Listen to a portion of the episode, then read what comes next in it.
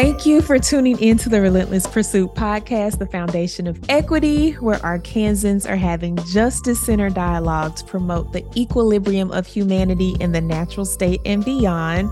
I'm your host, Crystal C. Mercer, native Arkansan, artist, activist, poet. You can always find me in the digital space at crystalcmercer.com and on social media at CCMERCERTOO.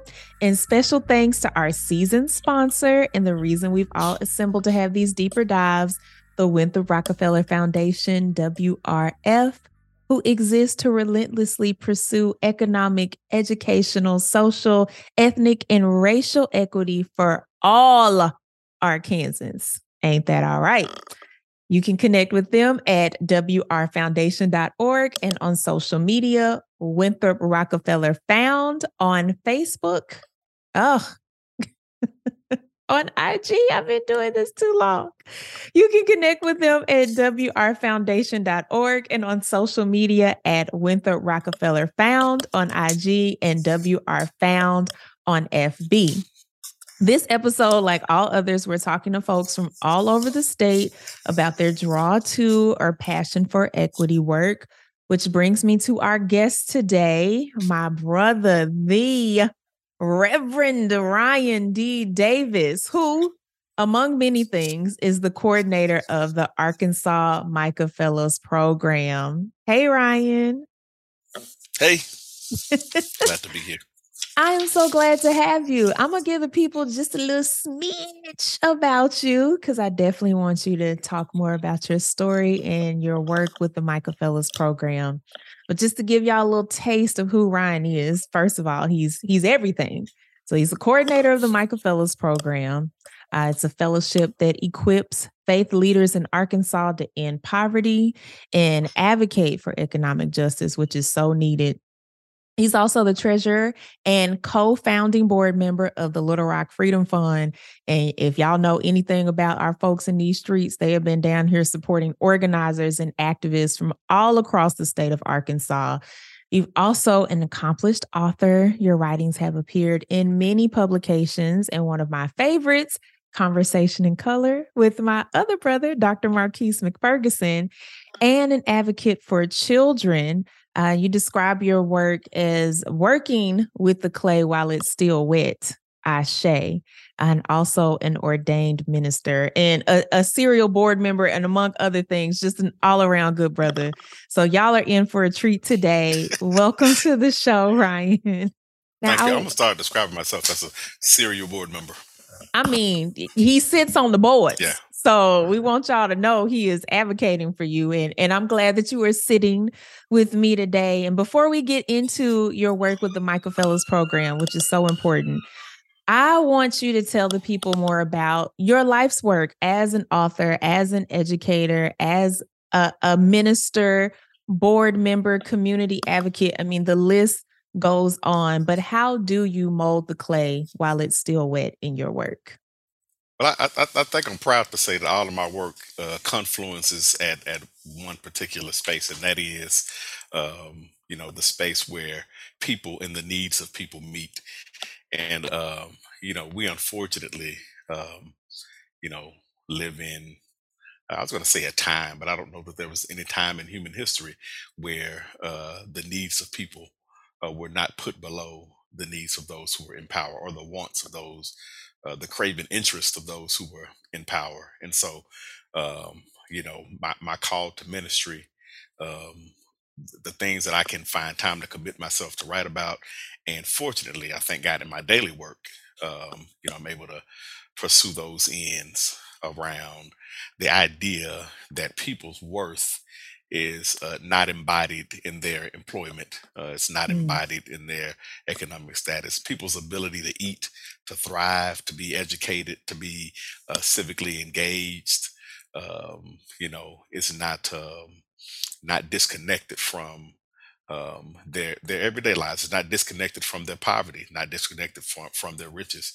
So always trying to, make those, very necessary connections in work and in life. Well, that you do. I think you over there, you on a different clock. You must have more than 24 hours in your day, because you definitely keep yourself busy with the liberation of people and the state of Arkansas, the city of Little Rock. The world absolutely appreciates that.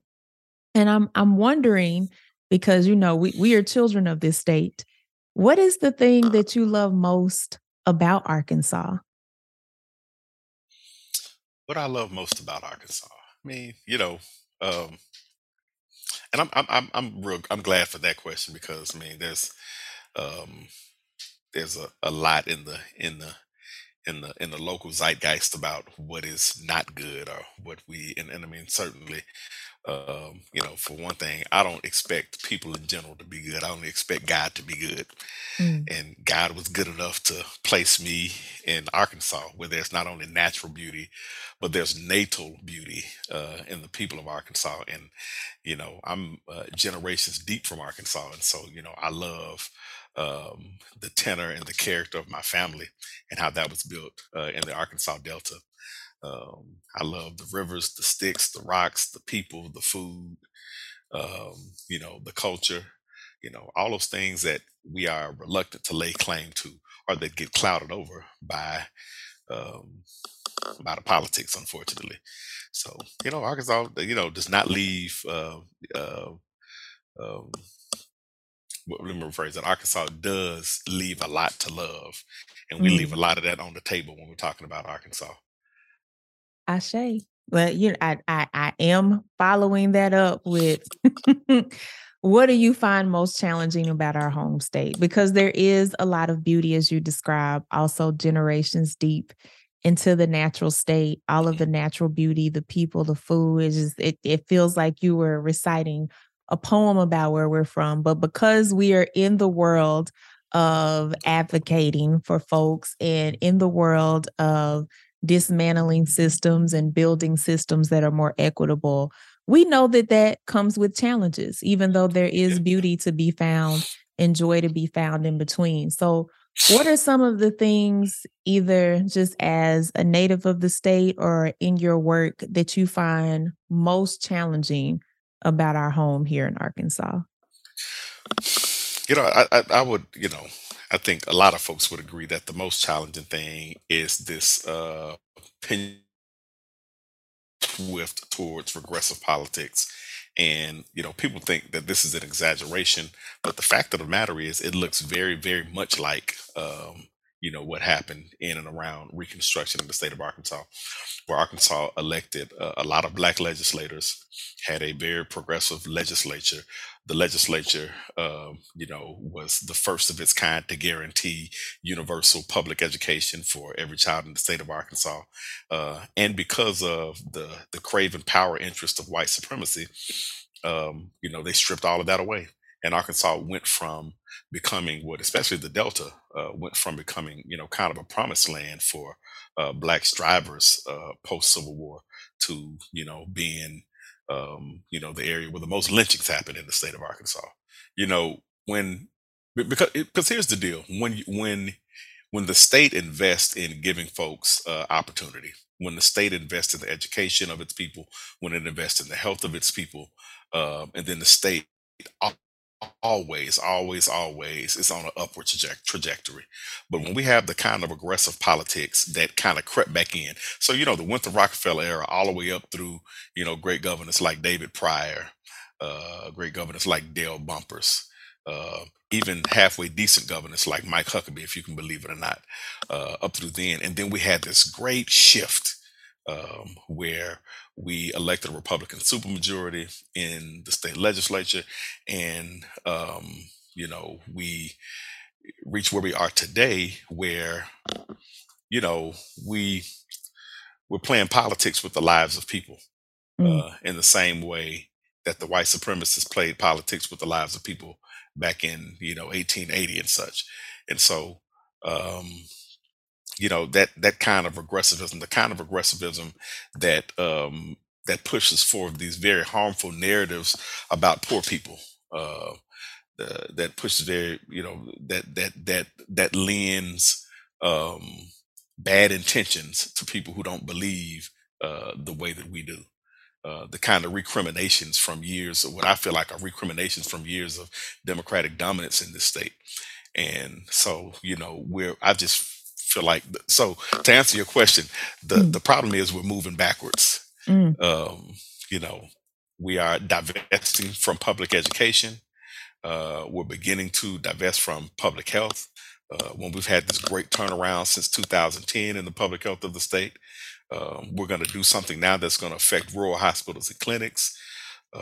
So we'll be a less healthy, a less educated state. We're taking the state's money that should be used toward education and just kind of throwing it in the wind and hoping for the best results. And, and I'm sorry, excuse me. And it's us marching backwards. And the folks who will suffer the most are the last and the least, the people who had a lot to lose in the current system anyway. So with this aggressive regression, there are still folks like you, like me, people in the street who are continuing to press onward and forward and saying, well, I don't care where the needle is. I'm finna push it this way. We're going in this direction. And I know that really ties into the work that you've been able to do over these past couple of years with the Micah's Fellow Program. And in its inaugural state, if you remember, COVID-y times, so we were online having a conversation. It was the call for the inaugural class to apply. And there has been some traction in this work. So for folks who aren't familiar with the Micah Fellows Program, if you could just talk about that work that you do with them, some of the key players and the key objectives for the fellows. The Micah Fellows Program is, of course, an Arkansas-based fellowship. It's a 6-month learning community devoted to nurturing moral leadership around anti-poverty work in Arkansas, with the realization that nearly 1 out of every 2 households struggles to make ends meet in this state. So the idea is this, that I'm sorry. Let me be clear on it. So, the initiative is hosted by the Methodist Foundation for Arkansas with support from the Winthrop Rockefeller Foundation. We work with various faith-based organizations like the Faith Matters Network, based out of Tennessee, and others to kind of achieve this work. We work with legislative partners like the Arkansas Hunger Relief Alliance, the Arkansas Public Policy Panel, and Arkansas Advocates for Children and Families to achieve these ends. The idea is this: in the recruitment of fellows, we're asking ourselves, we're realizing one thing, that the Pew research suggests in the most recent poll from 2021, that Arkansas is one of the most religious states in the country, that 7 out of 10 people in the state of Arkansas say that they attend some form of Christian church service at least once per month. Which puts us somewhere within the top 3, certainly within the top 5, but in the top 3 of states where people for whom church attendance is considered important. That being the case, we're saying that there is really kind of a captive audience of people who need to hear this message about equity, about anti-poverty work in the state of Arkansas. So we're recruiting, and have done over 2 cohorts now, recruited clergy and lay church leaders to enter this learning community and to build a faith-rooted network engaged in advocacy and moral leadership and about advancing the narrative of economic equity in the state of Arkansas. All of the work is based out of the ALICE framework, and I think folks are becoming more and more familiar with ALICE. ALICE stands for Asset Limited, Income Constrained, and Employed. And it refers to individuals and family with income above the federal poverty level, but below the basic cost of living threshold in this state. And so a lot of families are affected by that. And so, we talked earlier about narrative change, and the Winthrop Rockefeller Foundation, in working with a lot of different groups, is, really pushing forward what I think is a very important, necessary, and urgent discussion around narrative change. And so, in this discussion about narrative change and the church and poor people in the state, we are pushing faith leaders were pushing congregations to really change the narrative, these very dangerous and harmful narratives about people in poverty, and to promote accurate ones and to connect those things to their particular beliefs. There is, in my faith tradition as a Christian, the idea among the prophets that God is a God of justice. You see justice as an immediate theme in all of the prophetic works within the biblical text. And that justice means that we ought to feed the hungry, that we ought to take care of the widow, that we ought to take care of the orphan, those things specifically. Mm-hmm. But what does that mean, in this present age? How do we answer the prophetic call from Micah?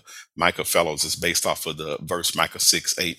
But what does the Lord require of you except that you do justice, love mercy, and walk with humility? What does that mean in practical terms? What does that mean in terms of how we influence policy in the state of Arkansas? What should we, as Christian people who believe in the prophetic mandate, what should we be doing? When we leave Sunday service, what do we do to lend ourselves to the building of the kingdom of God? But expanded beyond that, what exactly does that look like when we go out and we talk about influence and policy? Does it look like asking our government to increase the asset limits so that folks who are receiving SNAP assistance can save a little money, because we realize that everybody is one hospital emergency or one car, mess up from being down and out, from having more month at the end of the money, Mm-hmm. Does it look like expanding Medicaid without some of these onerous work requirements, because we realize that there's some folks who live down in Ashley County, in Parkdale, and I know some folks personally for whom no work is possible. There is no work. There are no volunteer opportunities to justify the eating. And then in saying that, are we also saying that your value and your ability to eat every day should not be wrapped up in whether or not you can contribute to the labor market? That we ought to just be interested in folks being healthy and having some food to eat. Mm. That we ought not put a hole in the middle of our education budget in a way that's going to affect folks who are already affected by bad decisions to begin with, divesting from public schools, which currently educate more than 85% of the children in the state, and, taking money from them and just putting them in various other pockets without any real plans, without any real regulation, and, just in ways that are really political and irresponsible. And how does the church bring to bear some critique to the government? I've seen folks from church, and I was very disappointed to see this. And there are several pastors who I know who stood on the steps with a man who has not only said some very racist things, but certainly has said some very homophobic things. A former state senator who I will not mention stood on the steps with him for an anti-abortion rally. And, I won't speak on the politics of that particular thing, but I will say that I've not seen really any of those same folks, in the committee rooms when they're talking about defunding education, when they're talking about deregulating public education, when they're talking about deregulating public education funds, when they're talking about taking food out of the mouths of people because, of the lack of proof of this or that. I don't see those same people there. And, I offer that as a critique, but I also offer it as an invitation, because I think the other thing is that the folks who are supposedly on the progressive side have not been as good as investing in educating, in working with folks, and in inviting folks to understand these things. I want to touch on some things that you said to bring me to this next point, or this next question rather, because you talk about the biblical text, but then what does that mean in these contemporary times and putting that into practical use? You talk about the regression and the politicking of this state that was on its way to being a lush, progressive, healthy, educated place that is totally turning back the hands of time or regressing to a space, because what is time if we don't see it moving forward? And that your work is putting this faith into action. And as you're saying that there needs to be some critique of the church as well, of where you're directing these energies, where you're directing this message of love and justice and caring for people. So I want to ask you, Ryan, how do we eradicate poverty through faith? Well, you know, so one of the readings that we do as a part of the fellowship is a great piece by the theologian Walter Brueggemann, and it's called The Liturgy of Abundance and the Myth of Scarcity. And he talks about how scarcity was introduced into the biblical narrative by Pharaoh when he had Joseph hoard and store up all of these grains and foodstuffs. And, you know, I know sometimes I grew up looking at that story as really this great honorable thing, but Walter Brueggemann kind of turned it on his head. Or maybe he turned it right side up. Maybe we were looking at it on his head. Turn it right side up to say that, you know, scarcity is a myth. There's enough for everybody. We don't have to hoard and store up and keep away and push folks back. And so I think it is, as a matter of faith, you know, because if we can say on the one hand, with God, all things are possible. And we believe that, if we can believe that, you know, God is going to provide for me according to his riches and glory. If we believe that there is no failure in God, if we believe that God is can be a healer, provider, and all those things, a waymaker, and so on and so forth. If we say those things, we sing about them, and if we believe them, then we ought to also believe that there's enough food to go around, there's enough internet access to go around, there's enough good educators to go around, there's enough resources to push everybody into and through college or whatever kind of program they're going to. There's enough of the things that make for a better life for everybody to go around. That, you know, we don't have to put up these regulatory roadblocks. We don't have to limit access. You know, for politics' sake, we don't have to push forth these narratives about how, you know, anybody receiving any type of aid except Social Security apparently are just a whole bunch of lazy folks, you know. And so I think it's a matter of, you know, faith. Greed is not faithful. There's nothing faithful about greediness, because, you know, I think about the parable of the talents, where, you know, two of those folks took the money that they were given, and they went and they doubled it, and were able to return it double to their boss. And the other one took his and hid it in the ground, and said, because you are, you know, I know you're a hard man. I ain't want nothing to do with your money. I just hold on to it until you came back to get it. I think he had a fundamental misunderstanding about who God is, you know. Some of our theologies leave us to believe that God is just a punisher, that God is, that we live, you know, in a perpetual crapshoot. But that's not my reading of the biblical text. And I think that some of it does begin with a better understanding of a better epistemological understanding, you know, just a better theology in general. One that does not lead us to believe that some people are more valuable than others.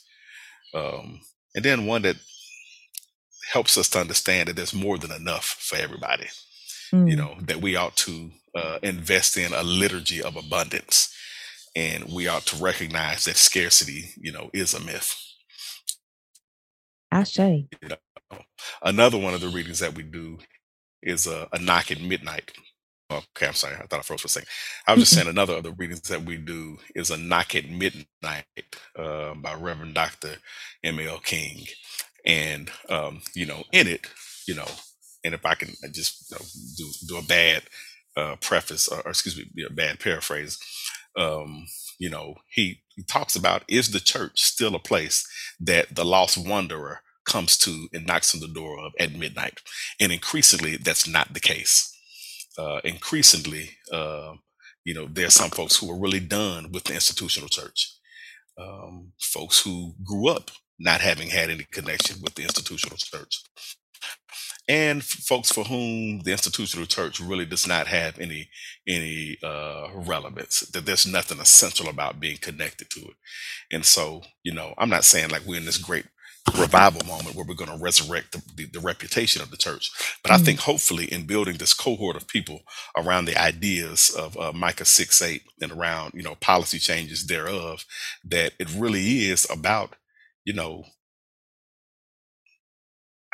I was trying to hesitate to be grandiose, but anyway, I'm just go ahead and say it, to really help, you know, the church to enter some more relevant spaces, and to, you know, really to serve the present age, you know, in reality. So yeah, it's more of a living body that's growing and breathing and moving instead of in this static place where it could be considered dead.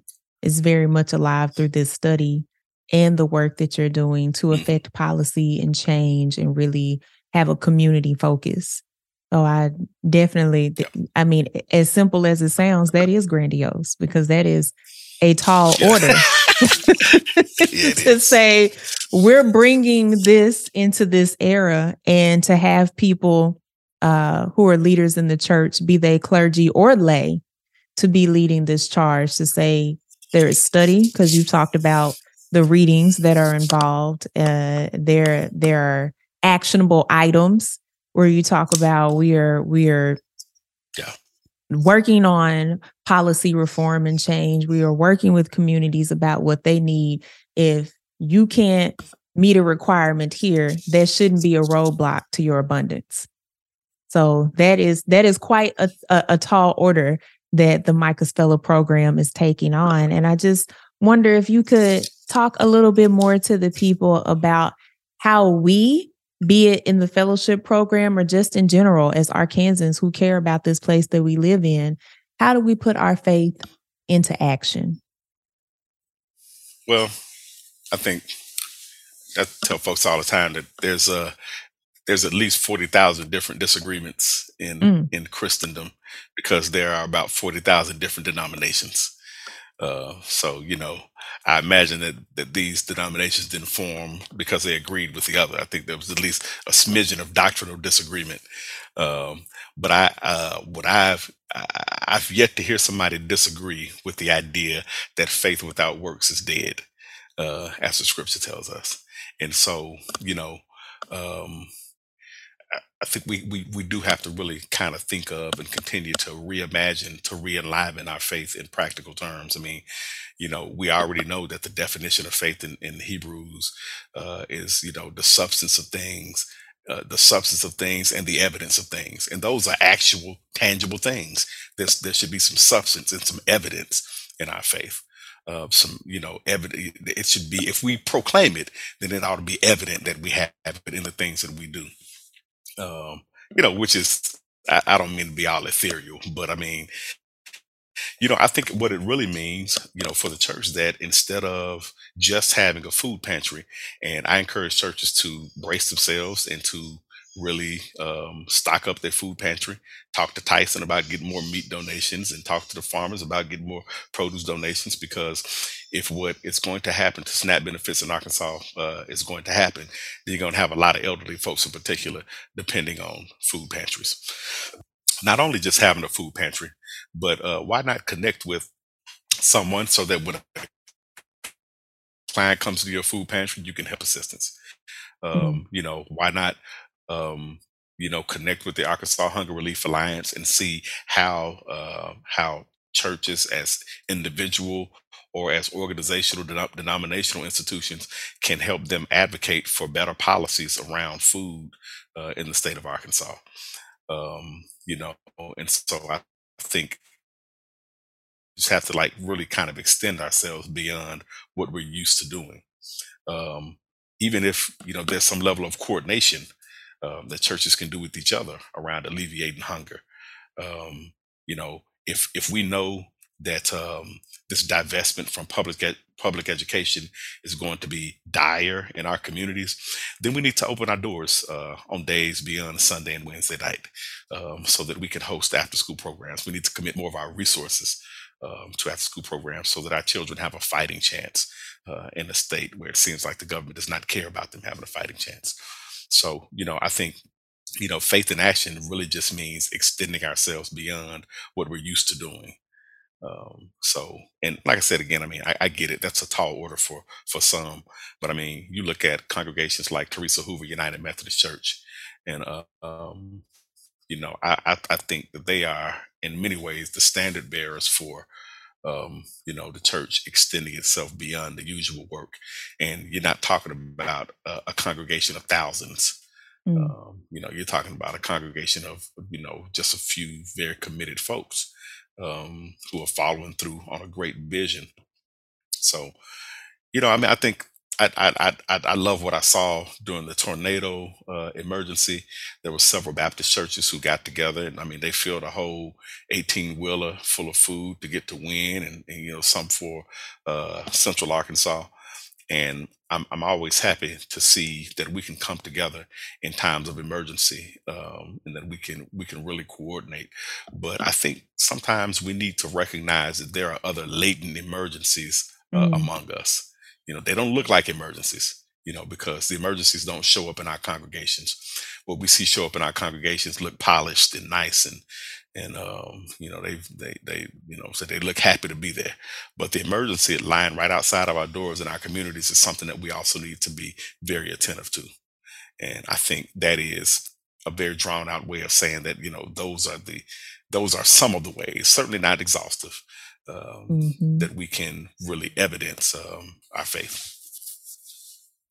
So with Micah Fellows Program and moving, having a second cohort and being very concentrated on this work, and those were all very viable suggestions offering what some of these emergencies are outside of disaster relief, but how we can relieve our communities that really need some aid and some care and resources and attention and love.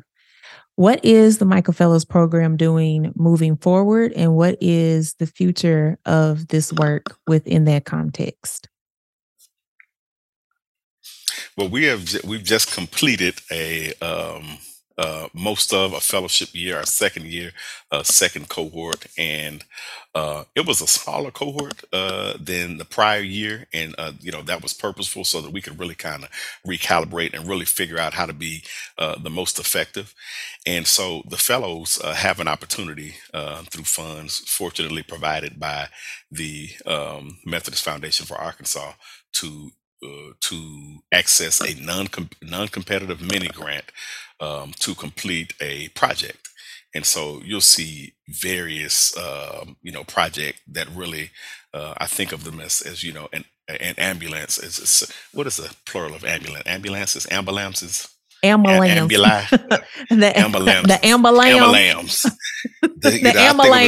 ambulances going in different directions. You know what I'm saying? You know, the ambulance is not picking up everybody for the same thing. You know, some people have a broken arm, some people have had a heart attack. And so, you know, I like that there's such variety among the projects. I mean, among them are, you know, raising money to fund scholarships to expand scholarships for the craft school up there in Mountain Home, Arkansas. Some to do workshops in various churches in Central Arkansas around youth mental health care. One, to train churches to be trauma informed. I saw a post today and I was like, this is perfect for the person who's doing that project. That says that, you know, churches need to learn how to be trauma informed because it's not always the devil. You know what I'm saying? And, you know, really, you know, talking about helping churches to equip one that does expand the church's food pantry, but also connects the church's food pantry to the Arkansas Hunger Relief Alliance and trains the staff to sign folks up for SNAP assistance, and also trains the staff to do the Cooking Matters program with children.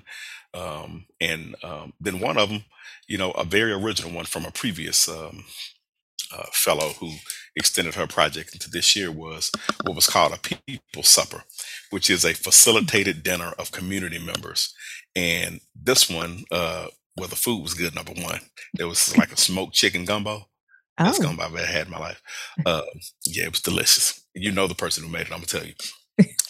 But a smoked chicken gumbo, and you know, really talking about food deserts. And so this person had her her city council, city director, her state representative, neighborhood association members, and then just folks from the neighborhood who were at this dinner to talk about, you know, what are the actual day-to-day matters connected to their community being a food desert, and what solutions can they bring to bear? You know what I'm saying? And so, I mean, just a large variety of things. And I think, you know, sometimes we think that if we're not, you know, doing a direct service, that we might be doing a disservice. But I think I'm proud to see in these projects, folks thinking really long term, and understanding that some of these things do begin at the conversation level before anything actionable can happen. Now, mind you, while we're having a conversation, there are people who are hungry. There are people who are, you know, yet starving, and so, but, you know, just kind of have to, you know, try to strike a balance in those things. So anyway, I guess my point is there are a wide variety of projects. But, you know, when folks are accepted into the Micah Fellows Program as fellows, what we also understand from the application is that these people already have a certain level of desire and expertise. Mm-hmm. And so it's not a matter of us leading folks in any particular direction, but it is about, you know, providing some context, providing some narrative help, and also providing some access, you know, access to resources. But the overarching goal, of course, is to build a statewide cohort of clergy and church lay leaders who are connected to these things, for us to be sharing information across the state. And we've had folks from Chico County, folks from Jonesboro, folks from Northwest Arkansas, folks from Hope, a lot of folks from Central Arkansas, so folks from Pine Bluff, folks from all over the state. And, you know, the goal is to push forward into next year. We will begin to accept applications for the next fellowship year in the month of July, which is, of course, fast approaching. And yeah. So where can people get information about where to apply? Go and get the people where they can find you online. We are at MicahFellowsProgram.org. That's MicahFellowsProgram.org.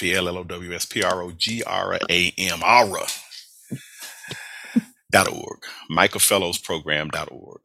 And, you know, if you can't find that, just type in Micah Fellows Program Arkansas.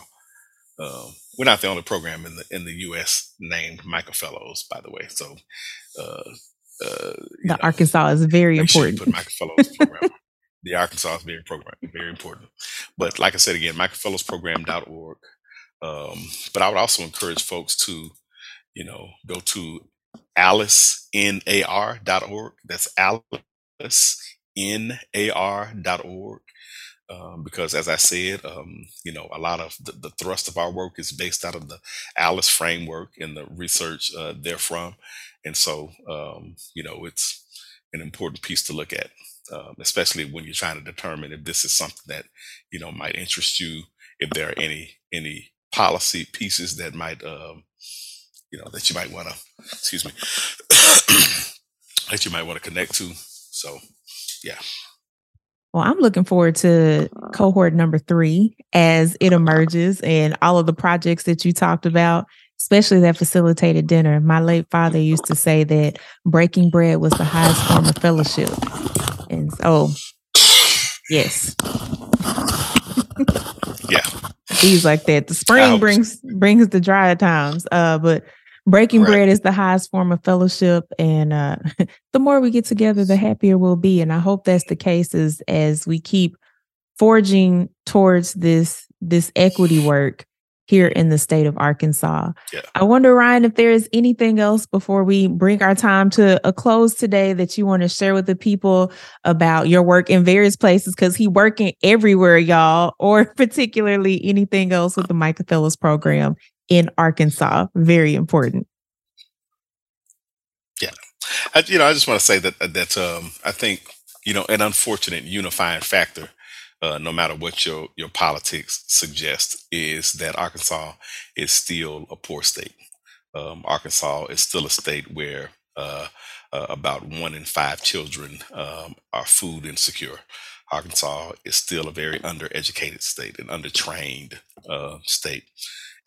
I think that there is a time, a moment for all of us, again, from, left to right, center, or whatever we're calling ourselves these days, to really pull back and to look at, what the common effects of some of these really pernicious things that we're doing. And I'm not asking the church to align itself with any particular political cause. I'm saying that the church needs to start aligning itself with people. Mm. That there's an opportunity, there's a call for the church to get on the side of everyday people. And, I hope that, we can receive that. I know that these times are politically fraught, and I don't know what to do about that. But we got to get together. We got to get together at some point. Ashe. Well, let's get together sooner than later for the people out there. Sooner than later. And before we end the show, we like to say a quote or a poem or words of encouragement before we depart from this space and time together, because no doubt someone is out there relentlessly pursuing something in their heart. And today's feature, I thought very deeply about this. Their work aligns, in my estimation, with the work that you're doing in Arkansas, Ryan. And this person is one of my favorite civil rights activists, and his name is Bayard Rustin. And he said, "The real radical is that person who has the vision of equality and is willing to do those things that bring reality closer to that vision."